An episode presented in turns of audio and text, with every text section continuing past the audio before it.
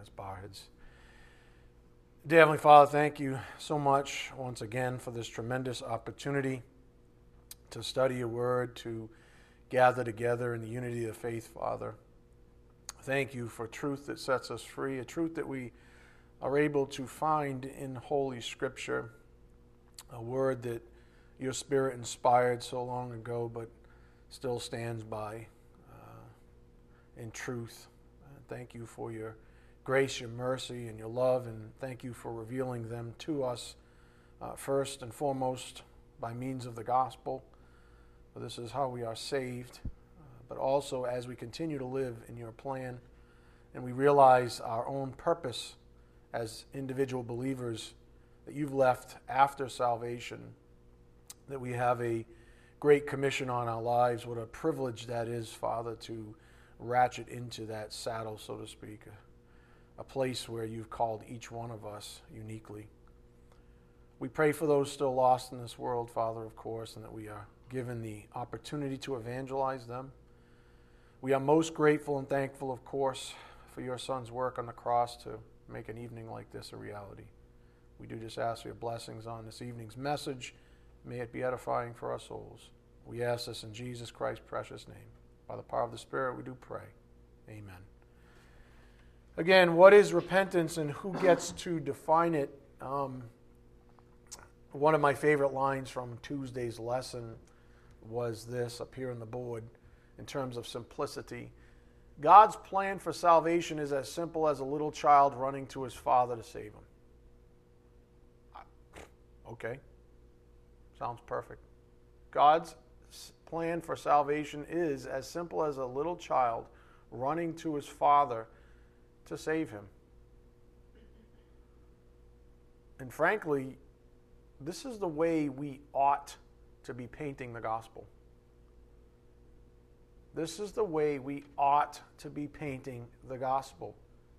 It shouldn't be complicated. It should be very inviting, but it should be honest.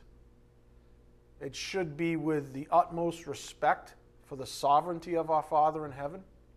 We ought never undermine uh, his authority over us as our Creator. He is the Almighty God, after all. We ought never undermine uh, anything to do with his plan to save us. So, with all that, you know, in tow, it really is a simple concept salvation. It's just a, a little child running to their father and saying, I cannot do this myself. I'm dying. I'm dead. I need you, Dad. And that's how we should really present the gospel. Um, but as a balance statement, and this came out on Sunday, we are not strictly evangelizing every moment of every day. Rather, our direction is set, and it points to eternal life, inviting and encouraging others to join us in our joy. But it doesn't mean that we're, you know, hey, have you heard the good news? Have you heard the good news at every family function, every work function, every, you know, trip to the mall? Uh, if, if the Spirit leads you to do that, great but we ought not feel guilty if we're not, you know, um, evangelizing 24 by 7. Um, we're to live in this direction, this joy set before us, and we ought minimally be lights, beacons, if you would, for others to see Christ in us. Even if we're not presenting the gospel, we are, as I like to say from the pulpit, living the gospel reality. And, you know, as. Uh, J. Vernon McGee would say, Your actions speak so loud, I don't hear a word you're saying. So if you say you're a Christian and you're living, I don't know, like the prodigal son did before he repented, um, people are not going to be attracted uh, to Christ in you because, frankly, he might not be there. But that's a balance statement um, just to sort of keep things on um, the level. But we do know from Scripture that everyone does have a role in the Great Commission. We even heard about Barnabas on Tuesday. Uh, you don't hear a whole lot about him, do you? Other than that, his, he, his name even means encourager, you know, that kind of a thing. And as Scott said, um, who knows how Paul would have fared without Barnabas's encouragement, without Barnabas's help. Um, just because we don't read a lot about certain people doesn't mean they're any less valuable. In fact, if you read uh, 1 Corinthians 12, it's the so called lesser spiritual gifts that we're to bestow more honor on.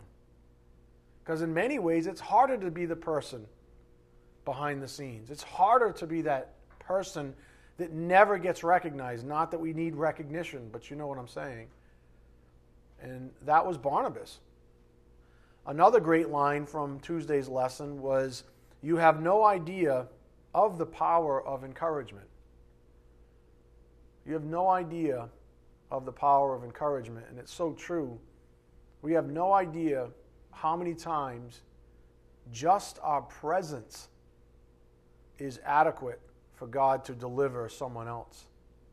Just our presence is enough. You don't have to say a word. You can have the grumpy cat face on. I don't care. Some of you do. I'm serious. Like now and almost every day you're here. It's amazing. I'm like, man, your face is going to get stuck like that.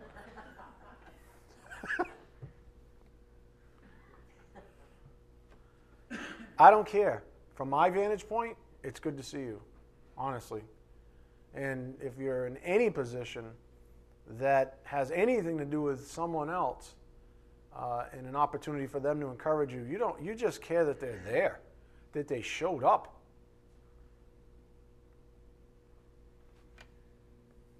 So just show up sometimes. I mean, just show up. Never underestimate your impact in this world. That is what God can and will do with your life for the sake of others to His glory. Just show up. Never underestimate your impact in this world. That is what God can and will do with your life for the sake of others to His glory. What a wonderful lesson we received on Tuesday on much of this, and I thank Scott uh, wholeheartedly for listening to the Spirit and delivering it. But just a few more key points that I got out of the lesson worth sharing. So much from the pulpit has been on the topic of perspective. This came from the pulpit on Tuesday. If your mind is set on Christ's perspective, who came to seek and to save, Luke 19:10, you will be beset with big picture perspective that contemporary Christianity is wrought with lies. The very direction of contemporary Christianity is not Christ like. That's the, that's the, uh, the paradox.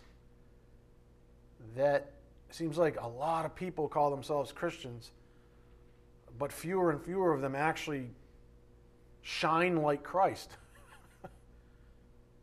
actually bear any fruit in the likeness of Him, actually have the same joy set before them. So if your mind is set on Christ's perspective, which really was gospel focused, you will be, be set with big picture perspective that contemporary Christianity is wrought with lies. For example, today's quote Christianity does whatever it can to foster living for self, not others living for self, not others. That's what today's Christianity uh, fosters. In fact, most churches are designed to glorify individuals who walk through the doors, starting with this office. It's disgusting how elevated uh, individuals have presented themselves it's literally grotesque to see. DJ and I were talking about that before class. Um, I just, I just don't understand it. I don't understand how um, anyone claims to be a minister of the Word of God and is literally making millions of dollars off of a ministry. I don't understand that at all. That does not jive. It does not have anything to do that I can see with truth, with somebody who's there for the right reason. I don't understand it at all. Maybe I'm reading a different Bible. Maybe I have a different spirit speaking to me. I don't know. I'm being facetious. But I don't understand that at all. At all. So, starting with pulpits, even, most churches are designed to glorify individuals who walk through the doors. And you know what's sad? That's the end of the ministry. Hey, you made it! Good for you. You're such a good Christian. You made it to church. Wait a minute. Isn't there like a reciprocating? Aren't we supposed to be trained up as soldiers to go out there? Oh, no, no, no, no. No, let, let the destitute and the unknowing and the tragic, let them stay out there. Let them find their way to the church. And if they happen to show up and they pass muster, maybe we'll let them be part of our group our little inner circle. That's not the Great Commission at all. The Great Commission is not inside of four walls. The Great Commission's out there.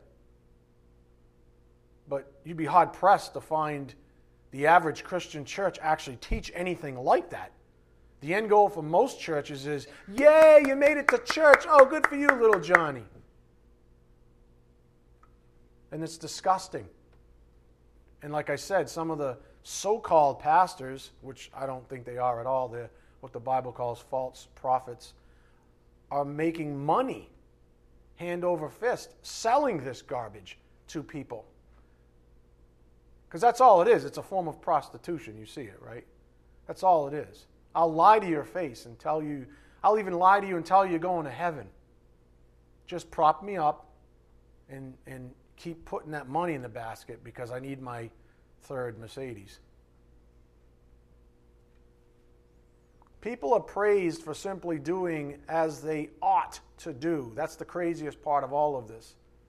Even you being here tonight, is it good to see you? Absolutely. But you know what? You're supposed to be here. You want me to sit here and go, oh, yeah, you made it. Oh, good for you. You're supposed to be here. You're supposed to be here. And you want to be what? Praised because you made it? right? I mean, I'm not saying I haven't done that. Like, oh, you know, I'll come to church and, you know, maybe I'm in a bad mood and I don't feel like standing behind the pulpit. What am I supposed to, you guys are supposed to praise me? This is what I'm supposed to do. This is what I'm built to do. This is what my master, I'm a slave. It's what my master told me I ought to be doing. Now I want to be praised for doing what I'm supposed to do? What kind of cockamamie world do we live in? That's the average Christian, though. Everybody gets a trophy. Not in God's world. Go to Luke 17 6. What does the Bible have to say about such things? This has to be, I'm not going to say one of my favorite, but I love teaching this particular passage because it goes against the everybody gets a trophy garbage that is so famously instituted in our own country nowadays. Luke 17, 6. And the Lord said, If you had faith like a mustard seed, you would say to this mulberry tree, Be uprooted and be planted in the sea, and it would obey you. Which of you, having a slave plowing or tending sheep, will say to him when he is come in from the field, Come immediately and sit down to eat? But will he not say to him, Prepare something for me to eat, and properly clothe yourself, and serve me while I eat and drink, and after, afterward you may eat and drink? He does not thank the slave because he did the things which are commanded, does he?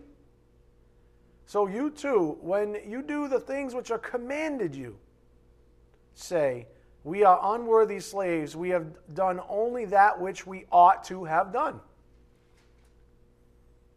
That's it. So if you want to come through the, the doors and be uh, praised for making it to church or gracing everybody out with your presence, I think you're missing something. Or actually completing, or at least attempting to complete, the Great Commission in your life. You want to be praised? This is a skewed perspective. Those who obey the commands of the Lord ought not think that their obedience is meritorious, worthy of praise. Luke 17, 6 to 10, we just read. Yet many so called, quote, Christian churches nowadays bait the human flesh with such praise. Why should we lower God's standards? Why? Why would we ever do that? We don't have the right. If God says you ought not be praised for doing what you're commanded to do, then far be it for us to praise people to do what they are commanded to do. Is that fair? But that's not what you find in Christian churches.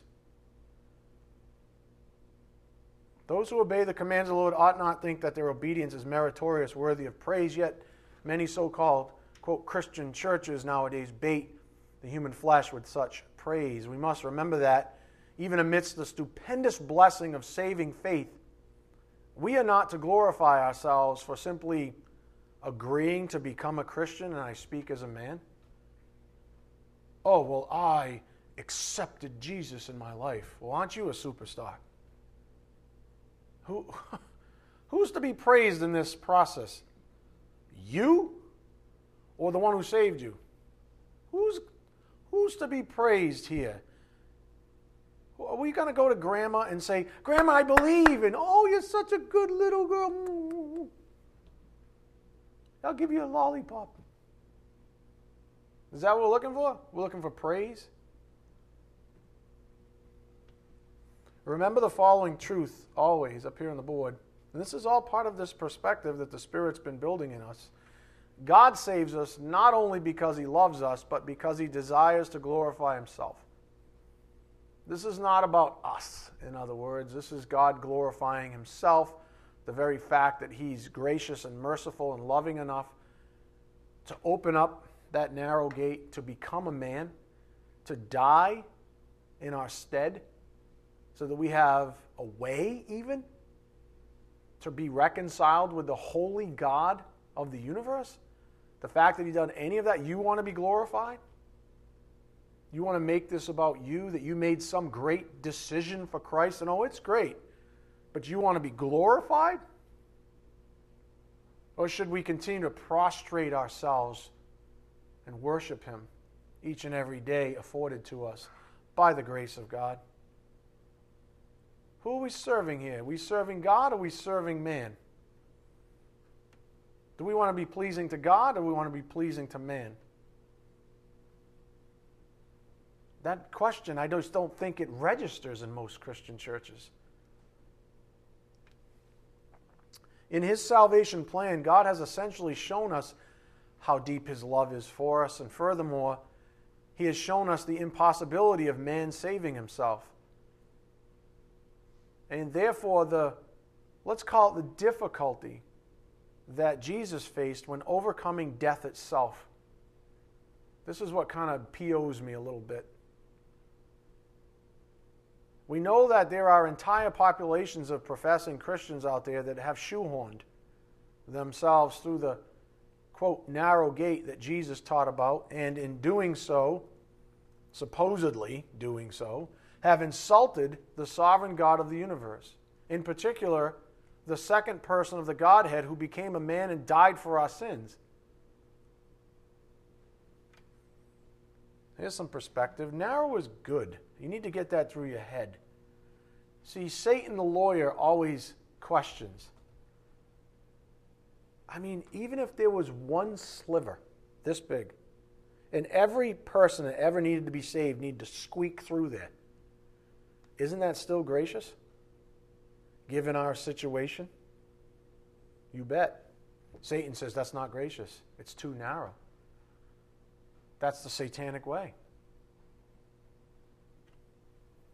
Some might postulate that, quote, narrow is bad. However, with the right perspective, it is beautiful, simple, pristine. This may not be the, quote, American way, but nonetheless, Jesus is the way, the truth, and the life. John 14, 6. I was thinking about Americans, and it was, um, you know, tough. It's tough to think nowadays about the situation that we find ourselves in. Um, Americans are, in general, obnoxiously arrogant. I mean, that's probably the best way I can say it. Um, just look at our culture, for starters, and how it infects other cultures like a disease. I'm not talking about the proper subculture of true Christianity. I'm not talking about that reaching out on the mission field. That's wonderful. I'm not talking about fellow brothers and sisters in Christ. I'm talking about our mainstream culture, the one everybody in the rest of the world seems so interested in. See, that's what you don't see until you go abroad. I saw it when I was in the service, I saw it when I was in business, and I saw it when I was out in India. There's a certain perception of America that we are somehow the golden child, like the apple of God's eye type things, and because we're so called prosperous and all this thing, that people want to be like Americans. And they think this being it's something to be had, this, this mainstream culture that we pump out like a sewer pipe. So I'm talking about the mainstream culture we see in every form of media TV, radio, internet, books, newspapers, etc., etc. Here's a question I was thinking about. How many kids under the age of 18 years old will answer Jesus when asked who their hero is? How many kids under 18 will ever answer Jesus? Who's your favorite person? Who's your best friend? Who's your hero? It's probably going to be some, what, sports star? Or maybe a, a pop star or, I don't know, a rock star or something like that. Or maybe a famous poet, even if they're, you know, cultured. Famous writer. Most of whom, the famous ones, are complete train wrecks. You know why they won't say Jesus. And you know, well, you do know why, but you know what we have in our society that is truly American? School shootings. Oh, that's a great thing, isn't it? School shootings.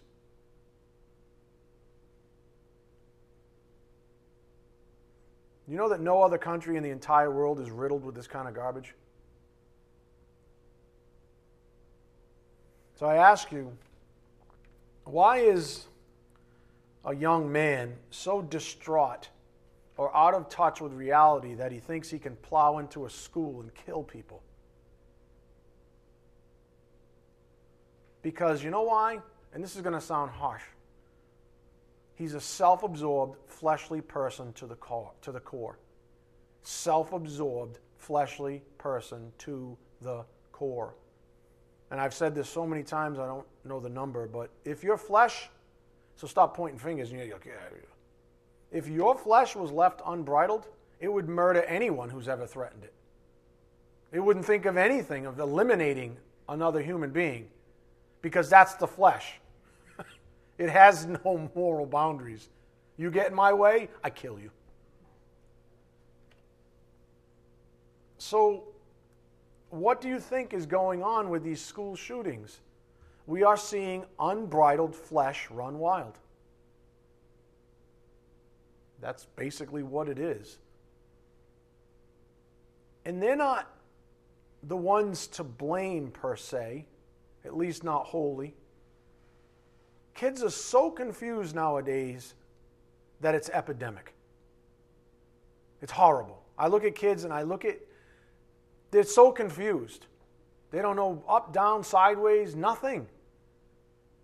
And they're all running frantically to a place they don't even know where they're going because the target changes every other day. And sadly, kids are on so many pharmaceuticals that it's mind blowing. Instead of solving the root problem, we give developing young minds and bodies increasing doses of drugs to numb the pain and anguish that they are feeling. instead of solving the root problem, instead of addressing it from day one. We dope them up. We just, all we have to do really to get government funding to do so is call it another problem, some other um, diagnosis, some new name for something that has been around for since the ancient times. These kids are lost, but instead of giving them a map, instead of giving them a map, we hand them a loaded gun. One thing I've learned over the years up here on the board, and I'm not picking on people who do truly suffer from such things as depression, I'm speaking about chances are. If you're depressed, chances are, this is what I've learned, you're too focused on yourself. How do I know? Because I've been depressed. If you're depressed, chances are you're too focused on yourself. One of the greatest fruits of self absorption is depression. Stop focusing on yourself so much. Spend your time focusing on somebody else for a time.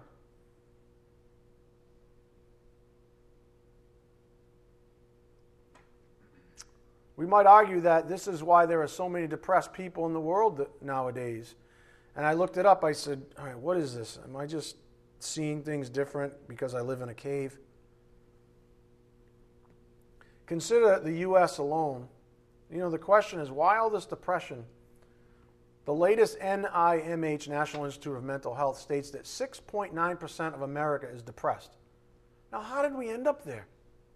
Now, I'm not talking about people who might have a chemical imbalance and that drives some. That's not what I'm talking about. But these numbers are extraordinary. 6.9, that's like 7 out of 100 people is depressed. In the so called unbelievable culture, right? That we're spreading to the rest of the world.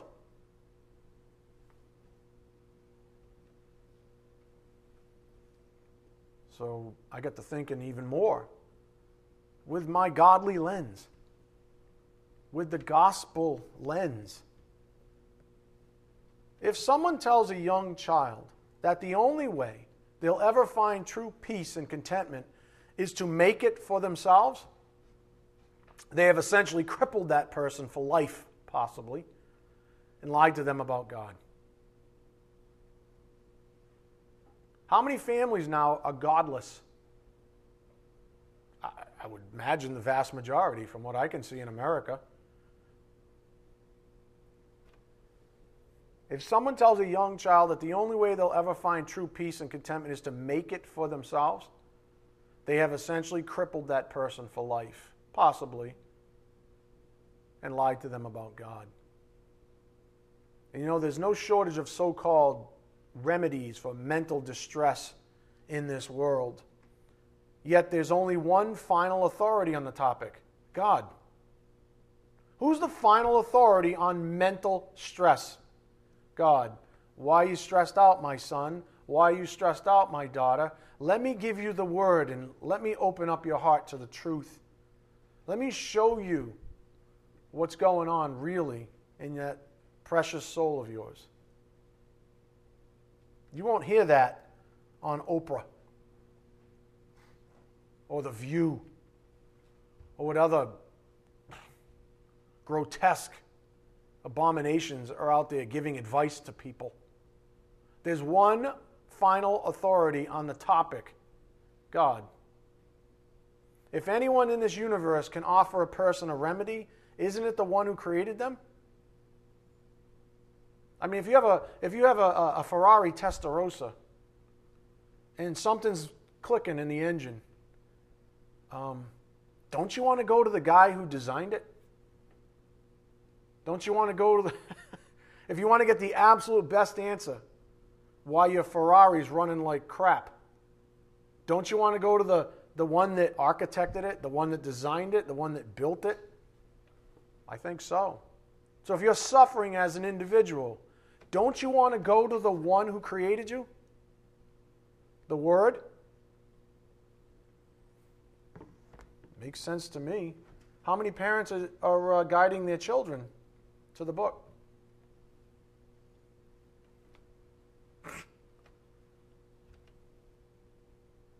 If anyone in this universe can offer a person a remedy, isn't it the one who created them? Then why are so many people pursuing other avenues of healing? If God created man and man is ill, then doesn't it make sense that he is the best person to seek counsel regarding healing? And just as a balance statement, because I don't want people to be upset, not wrongly, anyways, I'm not saying that people shouldn't see medical doctors or whoever. That's not what I'm teaching here. I'm just giving you perspective on this apparent epidemic of mental illnesses that has beset our country. And nobody's actually calling out the white elephant in the room. Instead of calling out the white elephant, uh, they're just creating more drugs. And they're pushing them lower and lower into younger and younger generations because people don't even know how the hell to parent anymore. The entire scene is grotesque.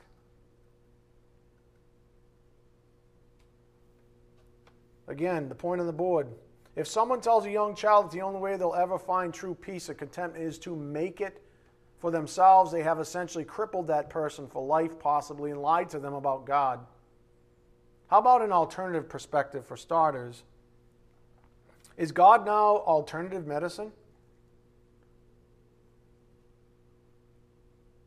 Think about that. God has now become alternative medicine? He's the one, he's the witch doctor you go to when nothing else works. the simple fact that we are able to enjoy any time on earth is a gift from God. Yet he has become a last resort of sorts, not a first cons- consult as our great physician a last resort, not a first consult as our great physician. Why don't, you know, the very first place someone would have sent somebody who was depressed in the ancient days? To church,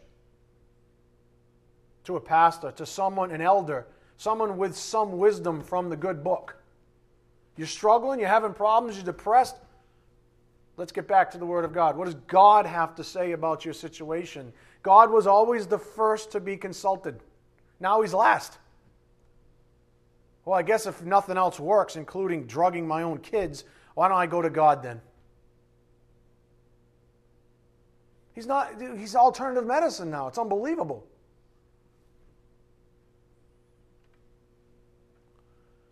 We just read that we're fortunate enough to be slaves at all, not expecting any kind of particular reward for simply remaining subservient to the one true God. After all, who are we to expect anything more than what we actually deserve?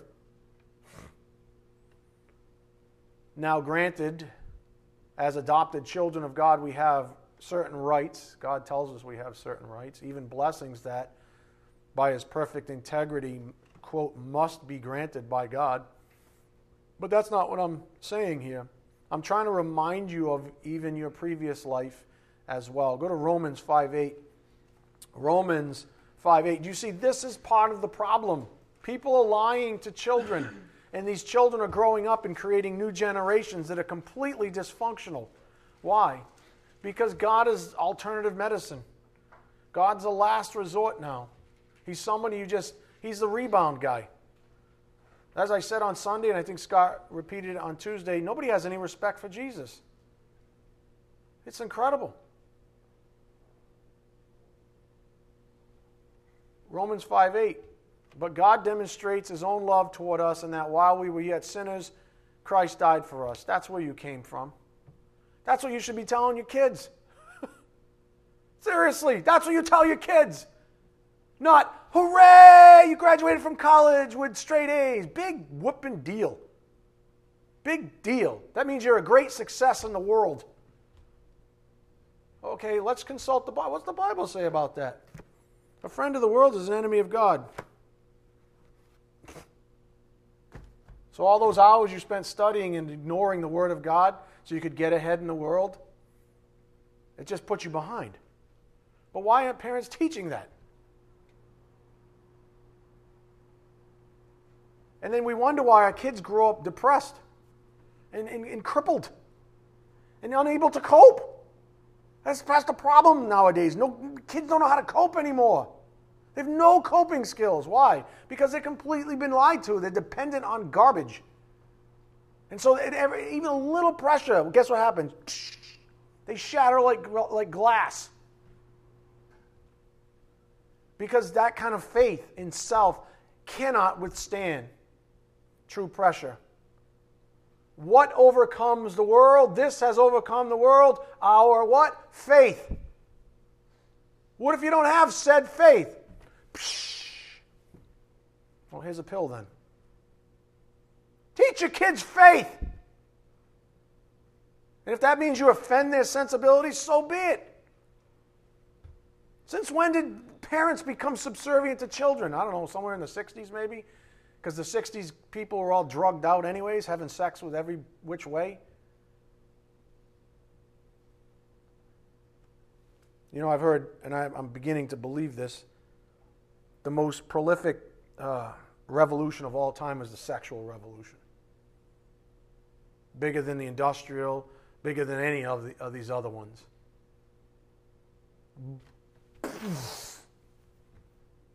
Blew everything to smithereens. As I alluded to earlier, errant Christianity essentially baits individuals with their praise, patting people on the back for simply playing a game. But we are fighting tooth and nail against this because, you know what? Eternal life is not a game. This is not a game. Eternal, we're talking about eternal life. It's not like you get a slap on your wrist and 100 years later you go from hell to heaven. You're forever separated from the holy God of the universe. Anything good, which is everything in heaven, you don't have for all of eternity. This is not a game. But the way today's Christianity carries on, you think it was, up here on the board, false professors, there are a lot of people living in a lie, in a religion that makes room for self. They want the grace without the truth. That came out on Tuesday. They want the grace without the truth. Yet Jesus himself is described as full of grace and truth, John 1:14. These people don't want Jesus. And Jesus is our great physician. So says the Bible. If you want a, a remedy for a situation, consult the Word of God.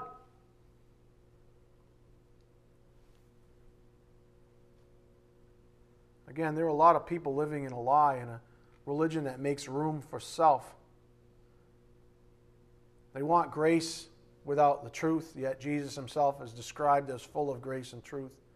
These people don't want Jesus. At the end of the day, they'll take God, but they do not want Jesus. This is what we are fighting. And we are not fighting from without, we are fighting from so called within the Christian ranks. This is why, in many ways, we can simply look at the fruit of said religion the way James described. Go to James 126. You want to know what true religion looks like? Here we go. This is what James describes true religion as. And I'm telling you, it doesn't look anything like what you see in the average Christian church, at least not in America.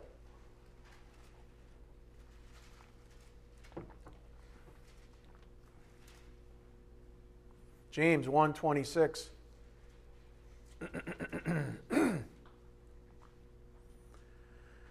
If anyone thinks himself to be religious and yet does not bridle his tongue, but deceives his own heart, this man's religion is worthless.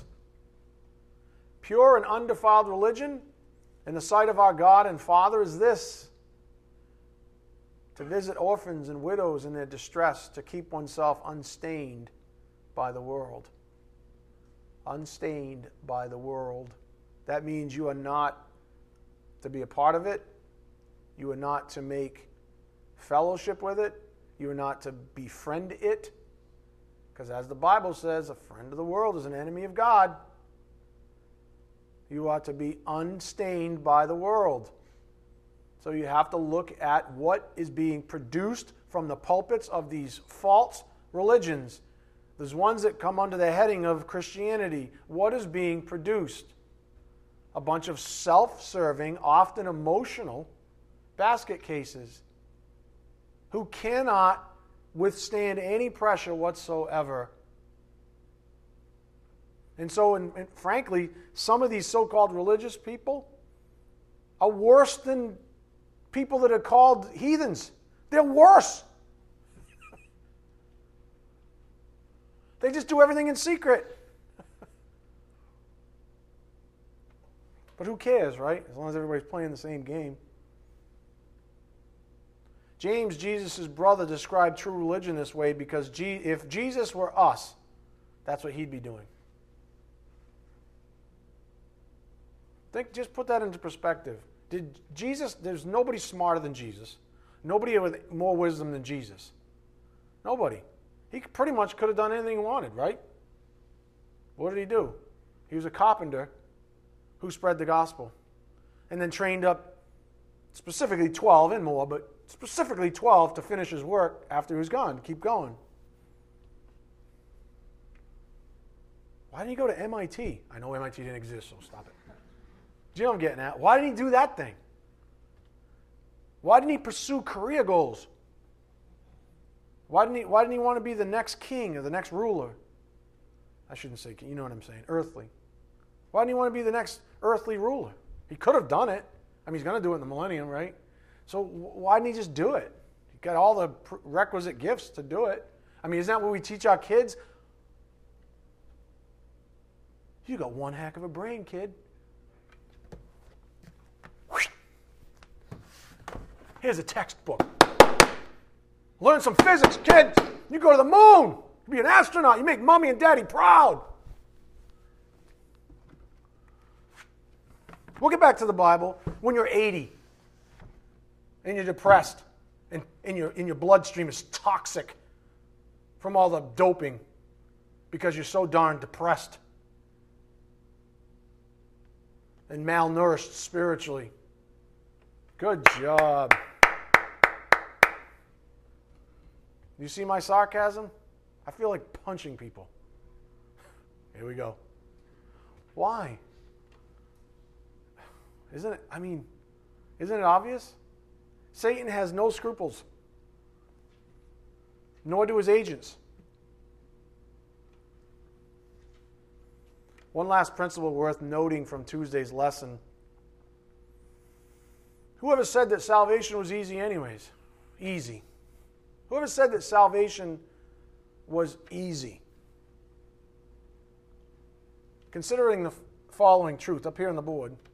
We have been buried with Jesus Christ in his death. That's what Scripture says, Romans 6 4. We have been buried with Christ, Jesus Christ, in his death. One of the principles this past week is that while something is simple, it isn't always easy. Simple and easy are not the same thing. That's what Satan wants you to believe. This is why the Spirit spent a little time with us on the topic of agonizing over our conversion. It's because death is never a fleeting consideration or something to be taken lightly. To be converted, your, your old self is being put to death, right? I have been crucified with Christ. Therefore, it's no longer I who live, but Christ lives in me. Right? That's quite a consideration. I got to, this thing that I like, my flesh, has got to die and be baptized, to be identified with, to be buried with Christ. So says Holy Scripture. That's quite a consideration last time I checked. Hence the whole idea of repentance. There's a certain struggle, wrestling match, agonizomai, striving to get through the narrow gate, a certain difficulty, which is the antithesis of easy last time I checked. So simple doesn't mean easy. Ask Jesus if dying on the cross was easy. Ask him when you see him. Hey, Jesus, was it hard to die on the cross? Was it difficult? What do you think he's going to say? Heck yeah. It wasn't easy at all. Go to Romans 6 1. See, this is what I mean by no one has respect for Jesus. It's like, hey, thank you, Jesus. Okay, out of the way. Hey, thanks for taking on my sins. That's cool. Thank you. See you later. Get my ticket to heaven. I got to watch a football game. I got to drink a little brewskis. Bottoms up, Jesus. That's I'm being ridiculous. I'm actually ashamed that I have to say that. But that is exactly how people treat Jesus Christ, the sovereign God of the universe. He's not your pal. He's your Savior. He's your Lord. He's your capital M Master. He's the sovereign of the universe. Have we forgotten this?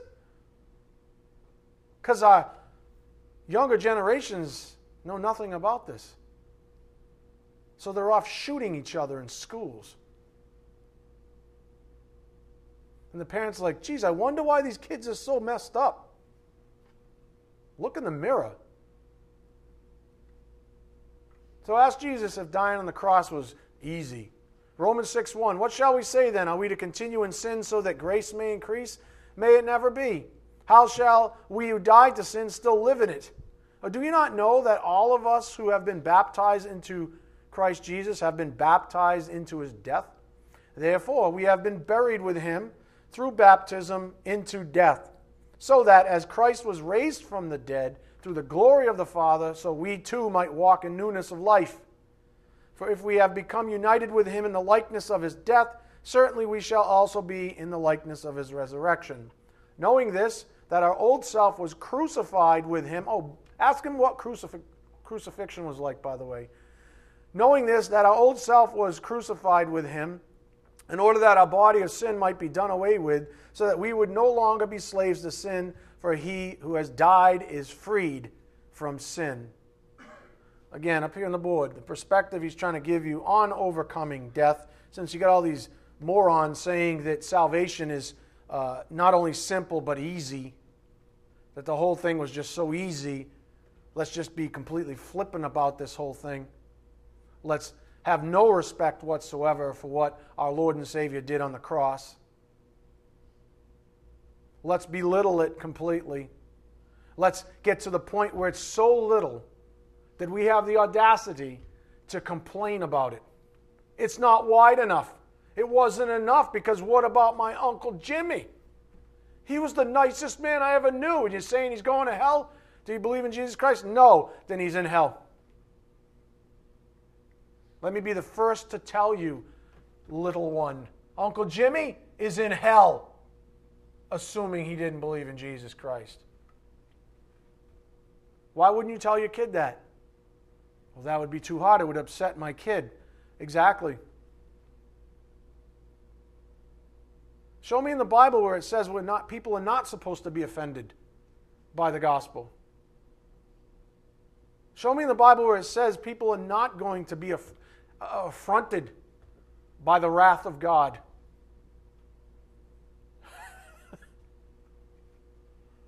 overcoming death. We have been buried with Jesus in his death. What about the Messiah's death was easy? If we are baptized into his death, we ought to identify with it appropriately. There's nothing easy about Jesus dying on the cross for our sins. Nothing. And if we're to, that's what baptism means, to identify with.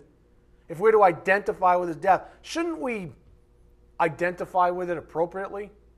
Shouldn't we call us what it really is something that was difficult beyond anything you could possibly imagine? You know how long you would have lasted on the cross? Not, who knows, right? It would have been like, I'm out of here. Probably would have wiped everybody out. First time someone whacked you in the face, you probably would have been, that's it, I'm done. You're all going down. Calling the angels.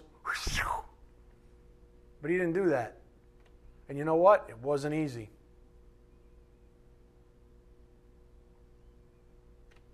Do we forget that? The point is that while something is simple, it isn't always easy. Again, ask if ask Jesus if dying on the cross was easy. So of course, this got me reflecting, and I'll share. I'm, I can't believe I'm almost out of time. I'm halfway through my notes. I'm not the judge, but here's my gripe. I just want people to recognize. I want, all right, I just want certain people in this world to recognize that they do not believe the words in the Holy Bible. That's what I want people to recognize. I want people just to stop saying, I'm a Christian, when they don't believe the words in the Holy Bible. Just stop. That's my first gripe. I just want people to recognize that we're not the same. And I'm not trying to be a separatist. I just want people to recognize that they do not believe in the words of the Holy Bible. I want churches who aren't preaching the truth to take the cross off of their building. Call it anything you want, but don't attribute your doctrines, your perversions to Christ, because that's an abomination. I just, in other words, I just want this to be settled. I'm not trying to, uh, look, I'm not trying to be a separatist. I'm not saying I'm better or worse than anybody. God knows I'm not. I'm a sinner like the rest of you. I'm just saying, can we call something what it really is? Not Christian. That's all I care about. And I want churches to say, we're not Christian.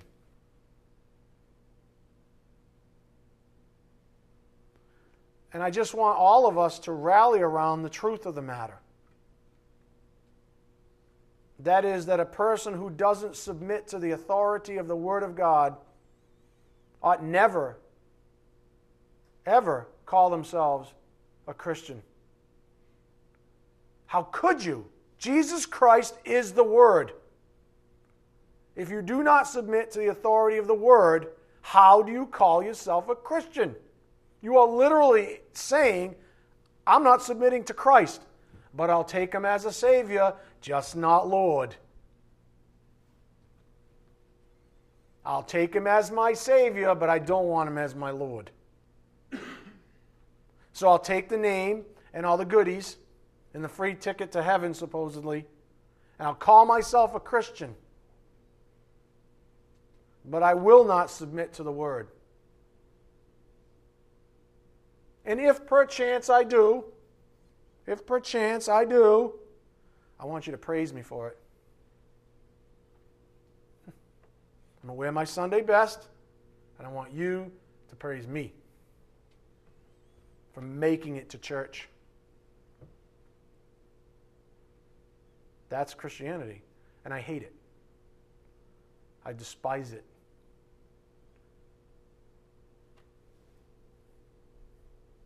That's all I want. I don't want people like that saying that they're Christian or a disciple of Jesus or a believer. I know some of you are probably like, geez, man.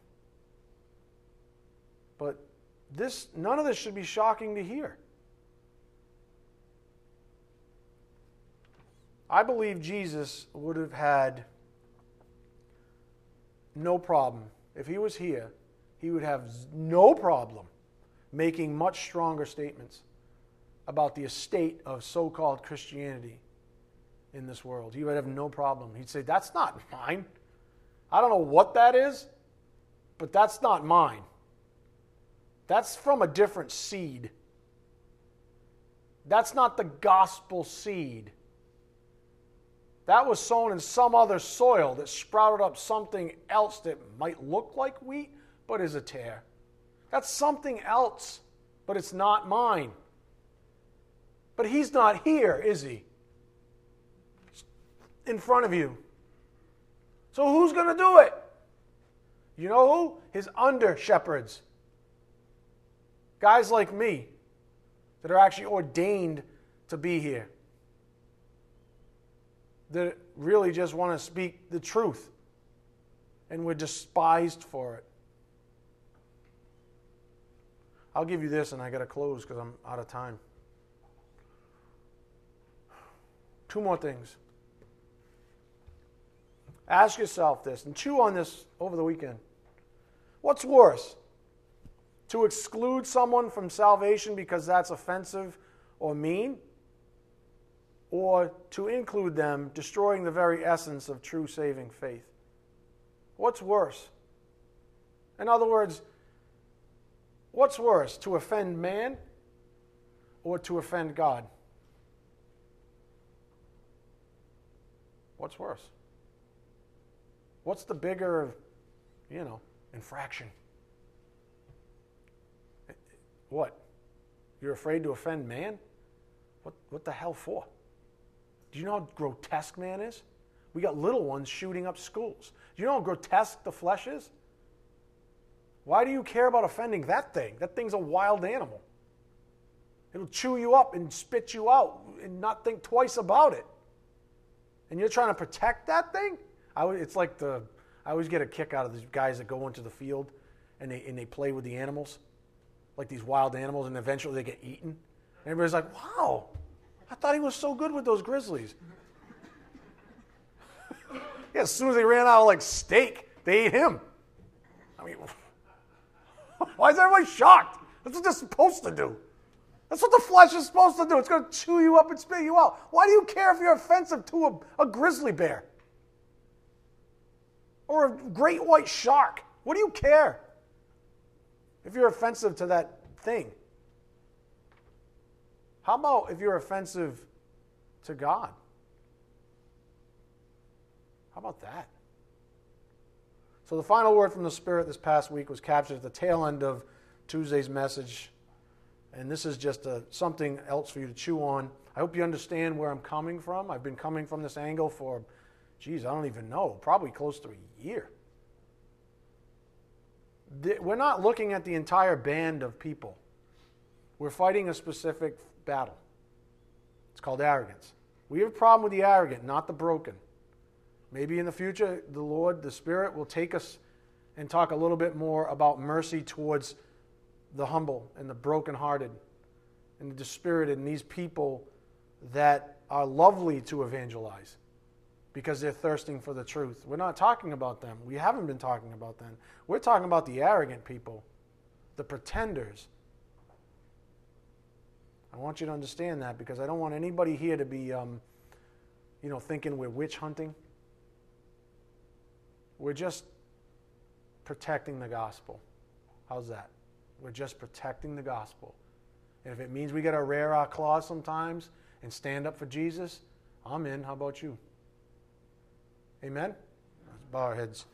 Dear Heavenly Father, thank you so much for this wonderful opportunity to study your word, to set the record straight about your gospel, your Son, the glorious truth about your salvation plan for all of us, Father. What a privilege this has been this evening. We ask for your blessings as we take these things out to a lost and dying world, Father, that needs it so desperately. We ask these things in Jesus Christ's precious name. By the power of the Spirit, we do pray. Amen. 谢谢。